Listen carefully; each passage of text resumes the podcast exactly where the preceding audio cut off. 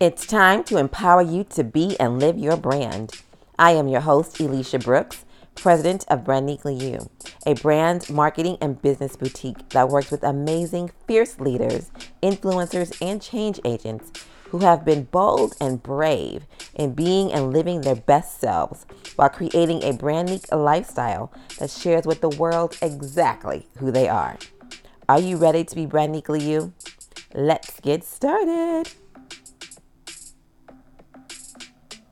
Tonight, I am so excited because um, I have a lot of friends, and I wanted to have these conversations with people who I know their heart, I know their intentions, I know what they've been active at doing.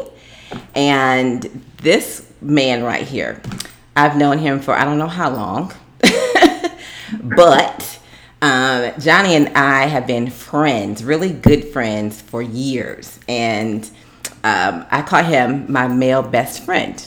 So I'll call him and talk to him about some of everything. He knows a whole lot. And bounce ideas, talk vision, all kind of stuff. And I'm so excited that he said he would join me tonight. And um, so, hey, Johnny, how are you? Hey, friend, how are you? and uh, I joined you in, in um, uh, this, uh, this being double-minded about this, this the current state of this country, and wanting to do something. And and as we get into our conversation, I'll, I'll share about uh, a little bit about my journey, but the passion about what I really want to do, and even some of the internal struggles that I have about not being out in the middle of the protest. Yeah, okay. See, he's amazing. I just want y'all to know that. So um, I asked him to talk tonight because speaking from a perspective of an African-American man, Um, who is accomplished, which you're going to hear some of his accomplishments, um, but the struggle behind being an African-American man in this country, and how are things happening, um, what is he thinking, what is his rationale, and how did he even get to this point? Um, he's not speaking to every single person um, because everyone cannot relate. So Um, if you have questions, that's fine, but I'm not looking for any trolls, because if you know my personality, I'm all about positivity, unity, love, and all that good stuff. So we're going to talk about the racism and the police brutality and the injustice in this country, but I did want to point that out. So Johnny, share some things about you and how you got to this point on your journey. Um. I'll start a little bit my, as, as uh, and I call it E. Did anybody else call you E but me? Uh, yeah. Oh. That's good. I thought that was my name. You know, that's funny. But, everybody everybody says that. Yeah, see, you make everybody feel special, right? You are. So, uh, thank you. Uh, but just a little bit about my, my uh, self on the front end. Um, I've had my own business, consulting business, since uh, two thousand. Um, I am the C E O and executive director of the Allen Leadership, um, a nonprofit um, called the Upper Room, which used to be a, a Christian a Christian jazz type club, uh, cleaning comedians, uh, uh, one, two act uh, singers in a, a Christian environment, and all you can eat dinner. Uh, it's like on a da- on a date on Friday, Saturday nights. Did that for a while um, with the Allen Leadership Group. As a consultant, I've worked with a number of uh, agencies across the country, uh, from uh, on the sports end, from U C L A to uh, University of South Carolina, North Carolina, Florida, a number of teams. I generally work with about um, twelve to fifteen teams a year basketball. Um, work with, the, on the women's side of basketball, uh, L S U when they were on their national championship run, and most recently, the University of South Carolina's twenty seventeen national championship run. Uh, um, I've been working with them ever since uh, Dawn Staley was there, and uh, she thought enough of the contribution that I made to her team to give me a national championship ring. Uh, some of the highlights, E, yes. Some of the things that, that was one of the things that I'm most proud of, and I'll name a couple of things that I'm really proud of that I had an opportunity to do. By the way, I am uh, a, a man of faith, and uh, I allow uh, my walk uh, to sort of speak for me, to emulate God in the lives of the people that I meet, and that is a part of who I am. And so every interaction with me, though I don't have the big cross and the big Bible in front of me, if you talk long enough, you'll connect with the spirit that's in me. And if you miss it, then it's you. It's you. So he be dropping nuggets. Yeah. So a couple of things, and just really quickly, um, I had an opportunity to do a, two, a three-year um, uh, contract with the N F L. Um, my wife Felicia and I uh, worked with them. We partnered with a couple of people and we wrote the curriculum for the N F L. When they're, a player no longer has a contract, he no longer is affiliated with a team, and it's time to do the next thing in his career. Um, we call it transition. So we were, we trained twelve uh, former players to be transition coaches, and what they their responsibility was to help a former N F L player transition to the next phase of the next career in their life. And we went up to um, to New York, did the training at the N F L headquarters. It was uh, a nine-month job for three years, once a month, uh, and I felt really, really blessed and honored to do that. Another honor that I've had was Uh, this must have been uh, about eight years ago. It was two Olympics ago. Had an opportunity to go to uh, Denver, Colorado, to the uh, Olympic complex, and I think I think, and I don't I don't get excited about seeing stars, E and and, and celebrities mm-hmm. and things like that. But walking on that Olympic campus made me feel really special. And what we were brought in to do was to do strategic planning with the United States Olympic Committee, with the technicians, the medical uh, uh, people, and the administrators, the people behind the scene. Their goal was to win gold. And they have teams as well uh, that they have to, have to collaborate with and work together to get the athletes where they need to be, to keep them healthy, to provide the technology. And so we worked with them around how to help this country win gold. And that was, that was uh, pretty special. Awesome. Yeah, well, good yeah. for you. See, yeah. the man of wisdom, man of faith, doing things like I love having people like this in my circle. Mm-hmm. Now, the last one I will say, we've been on a journey for eleven years. It's called A Step Up. Uh, I'm the executive director for the nonprofit, and we provide training for coaches uh, or for people that want to be coaches. Uh, this year, we worked with any coach for any sport and provided training for them. And uh, two years ago, we started the Assistant Coaches Hall of Fame, which uh, there's not one other in the country. And yeah. so we're really excited about that. Uh, E S P N acknowledged us. The uh, N C A A have acknowledged us and, um, and the work that we're doing. So it sort of legitimizes our effort. And I think that was just another special uh, opportunity. So far, there are twenty assistant coaches in two years that we've had uh, inducted in our Assistant Coaches Hall of Fame. Well, good. See, accomplishments, accomplishments. Now, tell us how you got to this point as um, a Black man. What was your journey? Well, uh, first, um, it, uh, I think any Black man or woman that that's has lived any amount of life with their eyes open, they have to be just appalled at what uh, they saw with uh, George Floyd, um, but not surprised. I think unfortunately, this caught some people by surprise. And when they say I was surprised at that, uh, and I'm one of those people, I'm a conspiracy theorist, I track people, I'm a naturalist, I observe things, and uh, I also read. Like any other Black man in America, if you operate in corporate America, when the time you hit your door, you have to track. Because yeah. you need to be aware of what people are saying, what they're not saying. Yeah. And it's, and it's equally as important. Right. Um, and so um, in that, I'll share a little bit about my journey to get here um, and uh, some some. Uh, I guess connecting points to this feeling of frustration and um, discontentment and unrest. Uh, even with what's happening now, we see gradual change happening, or we see people talking about change in a way that they've not talked about it before. Yeah. But as we've experienced it in, in our lifetime, in our parents and their parents, we don't know that we can, can, tr- can trust that an action plan will follow. Mm-hmm. Uh, but in third grade, I was I was part of the integration of schools. Uh, I was on the safety patrol. Uh, did a great job by points. Got you get points, and uh, some of you may remember. You some of the uh, I don't know. I mean, uh, O Gs are around. I mean, if you don't, uh, kids used to be safety patrol crosswalkers. Now they have adults, but kids used to do it. And uh, I had enough points to earn a special trip. You get enough points, all the kids went to Washington D C and toured the country. And um, though I had enough points, I was denied an opportunity to go because my roommate had to be a white kid and I was the only African American on the safety patrol.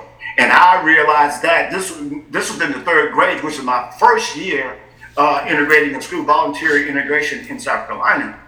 Um, and that started me on a journey here. Uh, in high school, playing basketball, I was one of two African-American um, males on the team when there were very, very talented African-American males walking the halls that were cut from the team. They didn't have the right um, uh, walk. They didn't have the right look. They weren't in the right classes or whatever the case may be. They were discriminated against. But it was about a basketball team. Mm. Uh, I remember one significant time in middle school when the um, it was the first year, if anybody familiar with Rock Hill, uh, South Carolina, it was the first year that Northwestern High School was open. Uh, they closed the black high school, which was Emmett Scott. And the high, the black kids were the, dispersed between the two high schools. And the high school students walked out and protested because they were promised uh, that the the the, uh, the colors of the uniform would be changed to represent to include the black high school, which was purple and gold. And they marched from the high school to the school district office. And um, and uh, when they got close to the, my middle school, which was across the street from the school district office, uh, students started running out of classes. Uh, it was frantic. Um, students were looking for me, calling my name. They used to call me T. My name is Johnny Allen, but they used to call me T. Where's T? Where's T? Everybody was looking for me. And uh, it wasn't a plan, it was it uh, thing, but the middle school students were ready to walk out. The principals made an announcement on the loud, loudspeaker or P A system that for Johnny Allen to come to the office. I went to the office and the principals threatened to recommend me for expulsion if the African American, if the black kids walked out of school. And as I said, it wasn't a planned thing, wow. but it it was, I guess, indicative of what the students thought about me, and I played on leadership. I was in student government and things like that. But uh, what was, again, I got called into the office and threatened for something that I uh, wasn't playing. It organically happened. Mm-hmm. And uh, but uh, naturally, we did march out. We did leave. Where we did um, go join the protest with the high school students. I was called into the office. They could not suspend me because they, they had no evidence that I let the kids out. Um, wow. Two things. Any thoughts about that, Ian? I'm just, at such an early age, though. You went through all that at the third in the third grade. But I'm not, I cannot say I'm surprised because of all that we've gone through for years, five hundred plus years. Like, so I can't be surprised. But it still saddens me every time I hear a story. So, yeah. unfortunately, yeah. unfortunately. So, yeah. Yeah. Go ahead. Good. And I said I, I was a conspiracy theorist. Um, I believe that, um, and this, so as an adult, um, I've had probably three significant experiences that uh, that sort of um, uh, agree with that thought that what's happening in this country. Everything from incarceration, from the poor education, from the low performing schools with the Title one schools, to high unemployment, uh, to the lack of affordable housing. I don't think any of that is by accident. That that is a strategic, uh, systemic uh, process, racism, biases, discrimination that's been in place for a long time. Yeah. Every, even before we were free. This is interesting, it had nothing to do, this is what's interesting to me. That when our ancestors were slaves, they used religion to sort of control us and to temper us. Mm-hmm. And then as we rose up, And even not only our, our confidence and, and our faith in this thing that we can't see, which becomes the empowerment of us, because if we look at what we see on a daily basis, it can be discouraging, disheartening, it can be oppressive. But mm-hmm. when we can believe in a God that can provide for us, that we can wake up every day with a new attitude, even though we face the same discrimination that we went to sleep on yesterday. Yeah. So when that starts to happen, and you get medical researchers around um, that people that have a strong uh, religious conviction um, uh, get healed faster than those that don't believe in anything. So what happens? Systemically, they take prayer out of school. Mm-hmm. Mm-hmm. And so what happens to our kids that um, that come in, and some go to church, some don't, but that you used to always can bank on the Lord's Prayer at school. Yeah. And latch on that corporately as a country. And so our country being at such disarray, you, I don't know how many years it's been since they took the Lord's Prayer out of school, and they took it away from the athletic event, events, which again was strategic. The religion was oppressing for us as uh, as our ancestors. Now it's empowering for us, so they take it away. Yeah, yeah. yeah. Did you say the um, Pledge of Allegiance? Did you used to say that? Yeah, we used to say the Pledge of Allegiance every day, every morning. We used to have it on the on the P A system. Yeah. Uh, back then, I didn't know what it was, but uh, that's even another thing. Um, and we'll talk about uh, talk about C A P and, and the current events. Let me share this one with you. Yeah, go ahead. Uh, experience around uh, just uh, discrimination. Uh, I said I, I had my own company. I worked with low-performing schools, with Title one schools, yeah. um, primarily with the U M S, uh, with C M S system, but I worked with schools across the nation. Um, my company developed core competencies for social workers in the C M S schools. Uh, when we, when they brought us in, social workers and psychology, uh, psychologists, school psychologists were in the same department. Our work developed competencies for social workers, so when they go into school, they've got core competencies that they can expect to do, along with the other discretionary things that an administrator might uh, ask them to do, but they know that those core things are gonna, gonna look alike from school to school. Yeah. Um, but in, in working with the school, the one hundred Black Men had a project called the Wimbledon Project. And what we looked at was uh, the overrepresentation of Af- African-American males uh, recommended to receive special education services. And some people know, some don't, that when you receive special education services or placed in special ed, as we, some people say, you are on a certificate track, which means you don't get a diploma. If you don't get a diploma, you can't Uh, you won't college. be accepted in college. Mm-mm. And some of these so, people don't know that. Yeah, yeah. And, and, and so when you talk about um, disproportionality, uh, social injustice, that thing starts, it starts with funding on the preschool level. Mm-hmm. On, um, you can look at, at, the, at the budget that has been cut for preschool. And um, If you if kids go to school not ready to learn because their parents uh, can't afford, uh, uh, because of employment, um, can't afford the preschool. If they cut funding, that means kids aren't getting that that preschool education. Right. And so when they come in the first grade, they're already one or two grade levels behind because they didn't get the preschool education. Yeah. The third year, when they get to third grade, they may be one grade level behind, again, because of lack of preschool. But third grade is the first year of standardized testing. Mm-hmm. And there is a direct relationship between the third grade standardized test and the number and that percentage of African Americans that will be incarcerated before they're eighteen years old, from eighteen to twenty-four years old. Mm-hmm. It's some ridiculous number.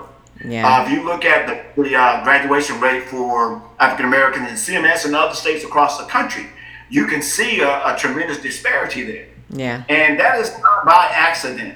If you, in corporate America, let's say from the third grade, that you can identify a problem. Let's say your third year in, in, in corporate America, you identify a problem.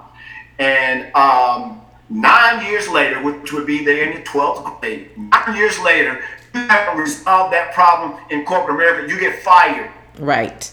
fired.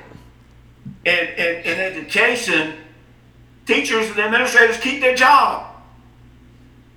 And we know that the vast majority of those kids who don't meet, reach um, adequate yearly progress, uh, who don't, who are not successful with the uh, standard course of study, or who don't reach level three, whatever your testing matrix is, those kids, the majority of them are going to end up, one, in special ed, two, incarcerated, unless something happened.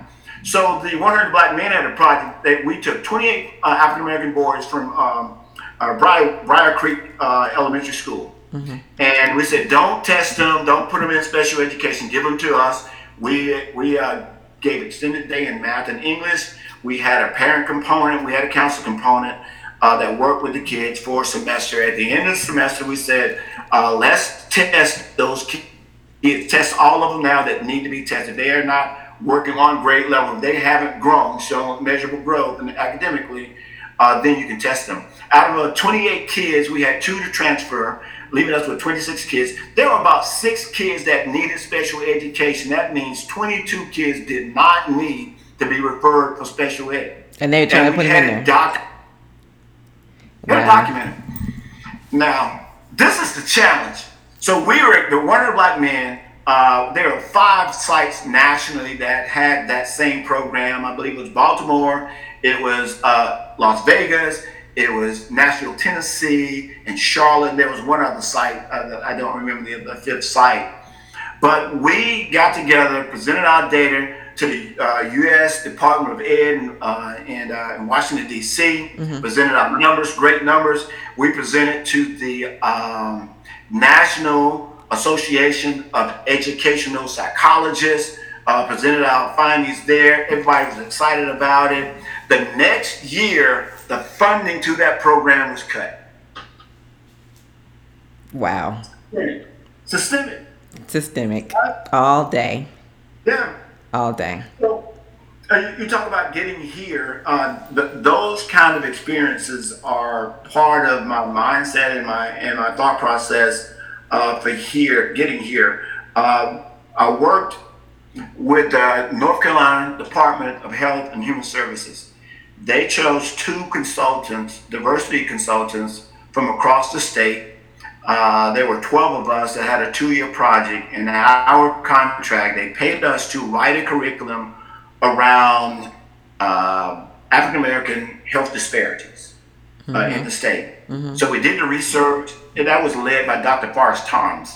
Uh, we did the research, uh, we wrote a curriculum, and our agreement was once the curriculum was wrote, was, was completed, that we would go into uh, the rural community health centers and uh, health departments and um, and present our diversity around health disparities. Mm-hmm. And um, so my areas, I went to um, Lumberton, I uh, went to Goldsboro, uh, to Rocky Mount, uh, uh, the the eastern part of the state uh, was and was was my areas, and um, we agreed to do that. And I think that was like a six month project after we wrote the curriculum.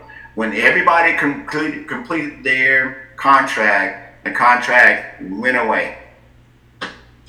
It went. It just went away. And that's when they started uh, the uh, Latino Hispanic diversity training.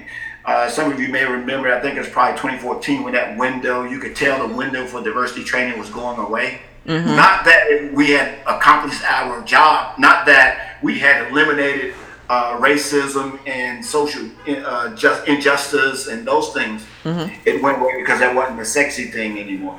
Wow. So, you know, wow. those are some of my experiences uh, uh, wow. with that. But I know uh, today there's some issues that are, that are really pressing.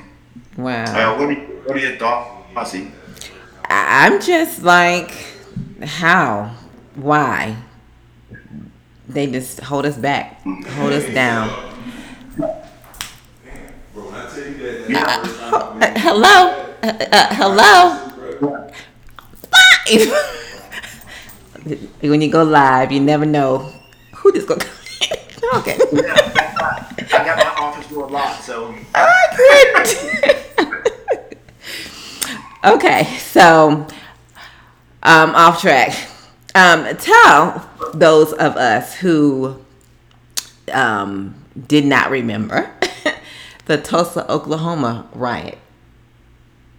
You know, uh, a friend of mine reminded me of, of uh, what happened in Tulsa, Oklahoma, because um, we were we were listening, looking at the T V and looking at the riots, and some were peaceful, some were looting, and um, I think I think it takes all of that. I think it takes it takes the aggressive violence, and I'm yeah I said it. I think it takes that, because singing Kumbaya does not work. It took yeah. a Malcolm uh, to help Martin and a Martin to help Malcolm. That's what I believe. Yeah. But um, it take it takes the aggressive behaviors. It takes sacrifice. It takes yeah. uh, some people getting locked up. Some people get hurt in that. But how important is this agenda? Right. It takes people who are willing to silently protest. It takes uh, uh, it takes the faithful people being on one accord and praying and interceding for us.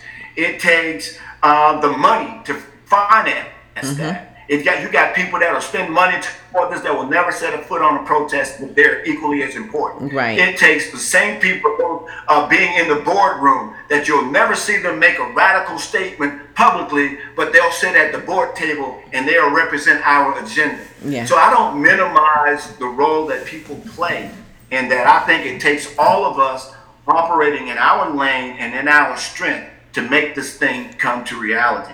And I think that's a good point. And even when people minimize, like, everyone can't be out there riding. Like, I can't be out there. If I didn't have these daggone crutches, I would be out there.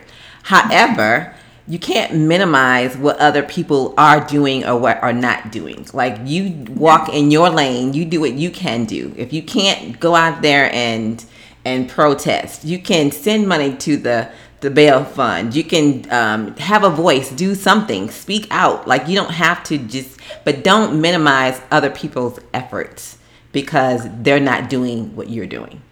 That's my, that's my whole, my whole thing.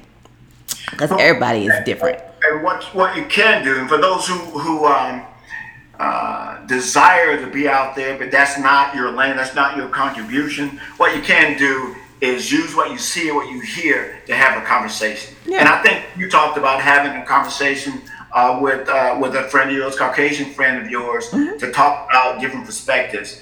Uh, sometimes it is enlightening people. Sometimes it may be sharing people uh, with them. And uh, as I said earlier, uh, as an African American man, when I walk out the door, when I get in my car, I have to turn my tracking on. Yeah. Uh, everything from how people drive, cut you off, let you in, to what, what they say in the restaurants.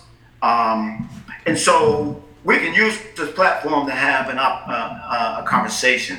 But when you listen to what people say, yeah. if you're tracking, if they tell you who they are. And sometimes uh, they're just, their biases, and most of the time their biases, I say most, many times their biases lie, believe, believe the, their conscious awareness. Yes. They're not even consciously aware of what they say. No. Or what they are saying. No. And yeah. that's why I got this. I downloaded that book, um, The White Fragility. Um, I downloaded it this past weekend because one of the ladies, one of the girls was on C N N, who was a flight attendant, who um, saw a white gentleman get on their plane talking uh, with the book in her, his hand, and she went up. She's like, I made a mental note. I'm going to go talk to him afterwards. Um, and she had a conversation with him and did not know at the end he was the president, C E O of American Airlines.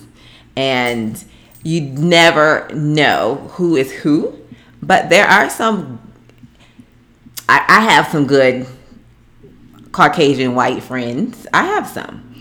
Um, Like I mentioned before, I have some who have not reached out, who, but I don't have any expectations of that, first of all.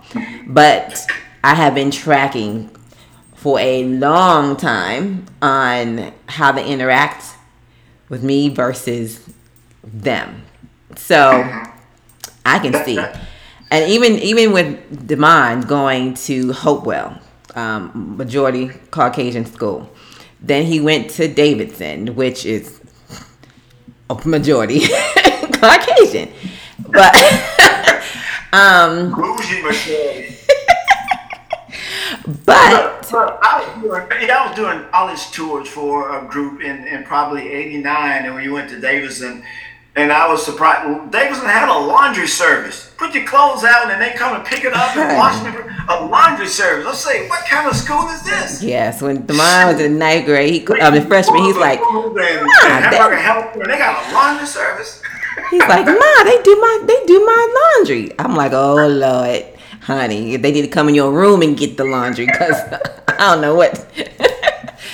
But um, just what, just raising a black man in this culture, I'm, I'm, I'm, I just, I have to pray even harder when he's here um, than he is when he goes overseas. Like when he goes back to Japan um, in August, I'm like, my heart would be. But there's racism everywhere. There is, but there when is. He gets here, like the other day, he wanted to go um, go down to the protest, and him and his friend B J, Damon is six seven, B J is six six. I'm like, oh no, y'all can't go down there. Mm-mm, because first of all, y'all the tallest ones. I don't need nobody doing no straight nothing with that one. So, you, and he's so passionate about the same things you saying, that you gotta have, like, you gotta do something. You gotta be violent. You gotta be aggressive. Like, he, he, him and Teresa are all down for that. But you just have to, I just, my heart just sinks every time he goes out the door. I'm like, okay, all right, put my prayer hat on. But, hey, it's, it's like that. Um. A friend of mine, uh, we were talking Sunday, and um, he and he has two boys. One is um, in law school, uh, and the other's in medical school. One goes to Howard, one goes to Meharry, I believe, in, in Tennessee. Mm-hmm. Um, but um, so he took, and of course they're home now uh, because of uh, COVID nineteen. Uh, and so they went to Fayetteville to the viewing of, of George Floyd. And um, when they said it, he... Um, sometimes we are not honest with ourselves about our emotions and our thoughts, and you know, most of us say half about half of what we think anyway. But I know this brother well enough to to, to say, just be honest with him. Um, he said he and his boys went. Didn't take them long to go through. It was powerful being in that environment. And uh, when he got done, and, it's, and I said, brother, I'm, you know, I'm really excited about you and, and taking your son, because being a black man and raising a son, and, and uh, my son is is, uh, is thirty-two, but um, you want to be an example for them. You want to expose them, and then when they're out on their own, you got to pray for them, because we know this world uh, has consistently oppressed and uh, discriminated against African American men. Yeah. Even to uh, the advancement of African American women. Yes. Because I can I can hire you, yes, and have a double minority, right? Yes. But uh, he went to to the funeral, to the viewing, and I told him, I said, man, I'm excited for you, but but uh, and, but when you said you went, something in my heart just sunk, because mm. I wanted to be out there with you. Mm, I wanted okay. to be out there not just with you, but with my son. Uh, what a powerful uh, lesson. That's ingrained, and that you don't have to download into to your children. You put them in that environment, and, and they see. Yeah. Um, yeah. But I was envious. I was envious that he went, and I've done nothing uh, in terms of protesting, except for what uh, uh, Steven Furtick was talking about, uh, having a conversation, having authentic conversations, mm-hmm, around uh, social injustice. Mm-hmm. Yep. Well, thank you. What you? What else? Do you, do you have any nuggets you want to share? What would you? Your parting words. Um, I think uh, it, it, that Pastor Furtick and uh, John Gray talked about. Um, yeah, that was really good. This, this, this uh, social justice, and uh, and one of the things that he said uh, is that he he could not pastor a diverse church and not empathize and feel the pain, the oppression, mm-hmm, and suffering of his congregation, mm-hmm, and sit down and say nothing. Yeah, yeah. Now, um, we talk about, uh, so many people talk about being Christian and being believers and being God. God is a just God. Right. And this injustice that, that's going around, and I think it was, it was, um, um, who did the eulogy for, uh, for him, uh, for uh, George Floyd? Uh, Al Sharpton did the eulogy. Yeah. He called all those pastors out that has uh, mega churches that come into uh, do crusades and visit cities and invite everybody to come, and African Americans are in the audience. They take this big offering and they go back to their home church, or they minister every day and they talk about God loves everybody, and they see injustice happening and they say nothing. Nothing. No thing. Nothing. Nothing. How hypocritical is that? I, you know, I mm, I might not. Well, I'm going to say this anyway. I have not gone to church in a minute because I, my eyes are, my eyes, I'm not saying I'm not a believer. I'm just tired of the hypocrisy and the rhetoric that's not, nothing's, you're not doing anything. So I've just taken a step back. I'm not saying I don't believe, but um, I, I just taken a step back from from being at church. Now I I watch church, um, Pastor Furtick and Pastor T D Jakes, and I watch them, but I've gotten I had to take a step back because my way of thinking is shifting. Um, well. But you know, and and and, and enlightened. With all of this that's going on, I'm like, no, something else has, it has to change. I got to change. If I can't, I can't change anybody else. I have to change for me. So, yeah. Well, it, it, uh, we've uh, been going to church a long time. Yeah. And because we physically uh, reach the church doors, uh, ultimately the, the the desire is to emulate Christ in your life. Right. Is emulate Christ in the Uh, in your interaction with people, right? Because we are his tools. We are the vehicle in which he shows himself uh, in the earth. And so, uh, I this this uh, online church, I'm I'm good. I, I you know, if you go, you've been going to church as long as I have, you've heard most every message from the major um, mm-hmm. passages, that mo- most common passages, right? So I'm looking for a new spin on it, uh, or something that gives me different depth. Yeah, but. Uh, Uh, Steven Furtick told, called John Gray the Monday after they had the talk, powerful talk about uh, uh, racial injustice, and and they didn't hold anything back. Yeah, I am sure he got some calls from his from his members, from his uh, Republican members. Probably. Yeah. But who cares? But, uh, but he didn't, apparently. He didn't. But what he said, he called John. He said, "John, how you feeling?" John said, "I am exhausted." This was Monday after. He said, "I'm exhausted. I, in my spirit, I am tired." And Furtick said, uh, "Man, we just had a forty-five minute conversation. Why are you tired?" And see, if you track, if you heard me, you track that. Yeah, I heard you. Yeah. And, and, and what what uh, what uh, uh, Steven Furtick said, "We just had a forty-five minute uh, conversation yesterday, and you're tired." And then John Gray said, "That was a forty-five minute conversation with you. But this struggle," and I think John Gray must be forty-eight, he said, "This has been a forty-eight year conversation and struggle." Mm-hmm. That was just a month. Mm-hmm. And so those people who get tired of seeing the protests, tired of seeing black folks call out the system, tired of seeing black people uh, um, uh, marching.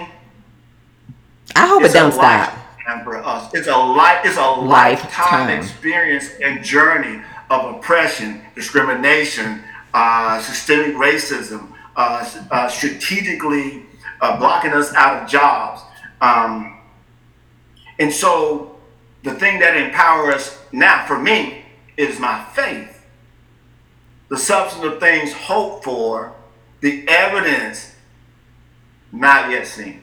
Yeah. So I have to believe, in spite of what we uh, see, yeah. Uh, what I uh, what I know that this um, demonic spirit that sits in the White House. Because we know that the Bible tells us Satan comes to kill, steal, and destroy. If you just use those words, kill, steal, steal and, and destroy, to disrupt. Yeah. I got to just listen to the message. And then I ain't got nothing to do with politics. No. I don't care about being Republican or, or Democrat. I don't care about that. No. That guy that sits in that seat is not worthy of the honor of that seat. No.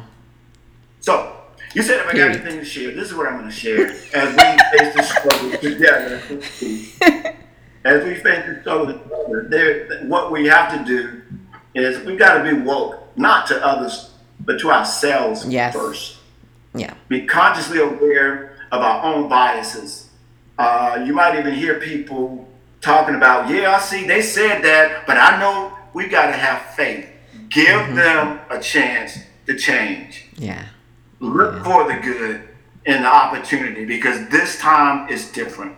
Mm-hmm. And when we do that, our disposition change, our mindsets change, we release some of the stress that we're under. Uh, I think Marion Williams wrote it, uh, Nelson Mandela said it, but uh, when we stand up and be all uh, that we are created to be, when we uh, let our light shine, that light is whatever your calling, whatever your mission, whatever your journey is, whatever your skills, your gift set that you operate in, that you share intentionally with other people, when you allow your light and your gifts to shine. Um, and be your best self, you subconsciously liberate others to do the same, because they walk in a level of freedom, not of fear, but a level with their eyes open of opportunities to be their best self. And that's what brings heaven to earth. It's not right. a place we're trying to get to. Right. We're trying to heavenly right here on earth. Yes, yes. Yeah. It's not-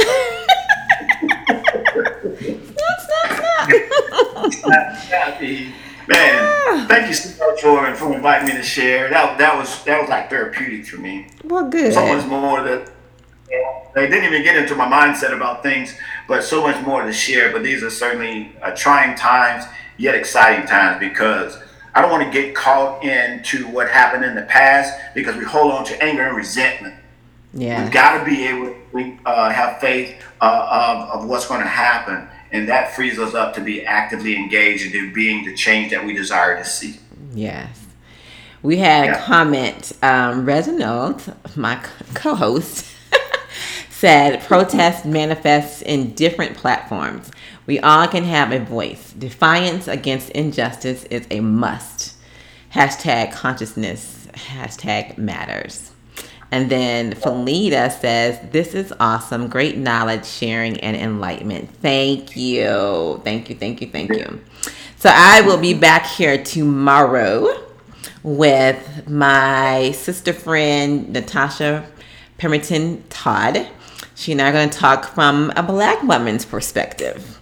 And then on Wednesday, which got rescheduled from yesterday, my girl Susan Johnson, um, from my my Davidson days, my girl, um, we're going to have a conversation about me being Black in this country and her white privilege. And we're going to have that conversation. So um, stay tuned. I think I, this is probably the most you all will see me this week, because I'm going to be on here every night except for Friday. Because I think we have to have conversation, and what a great time to talk about it. And this is my platform. This is what I'm going to do um, until I get off these daggone crutches. So until then, until tomorrow, um, post your questions in here, comments, whatever. Um, if you are a troll, don't even bother, because I'm all about positivity, unity, and love. So thank you all for watching this evening. And thank you, Johnny. I love you from the bottom of my heart, my best male friend. keep, keep doing you. This this is your platform, and this is your contribution. So thank you for allowing me to be a part of it. Thank you. Love you. Bye. Thank you so much for listening to the Alicia Brooks Podcast Show. And don't forget to like, subscribe, and share. If you would like to schedule a twenty-minute Brand Unique discovery session, visit the link in the description to my calendar and let's get connected. Please, this is only for those who are serious-minded about taking their personal and business brand to the next level. Time is valuable and we cannot get it back, but I would love to work with you. Follow me on Instagram, Facebook, LinkedIn, or Twitter at Alicia Brooks or Brand Uniquely You. This is Alicia Brooks signing off, and don't forget to be and live your brand.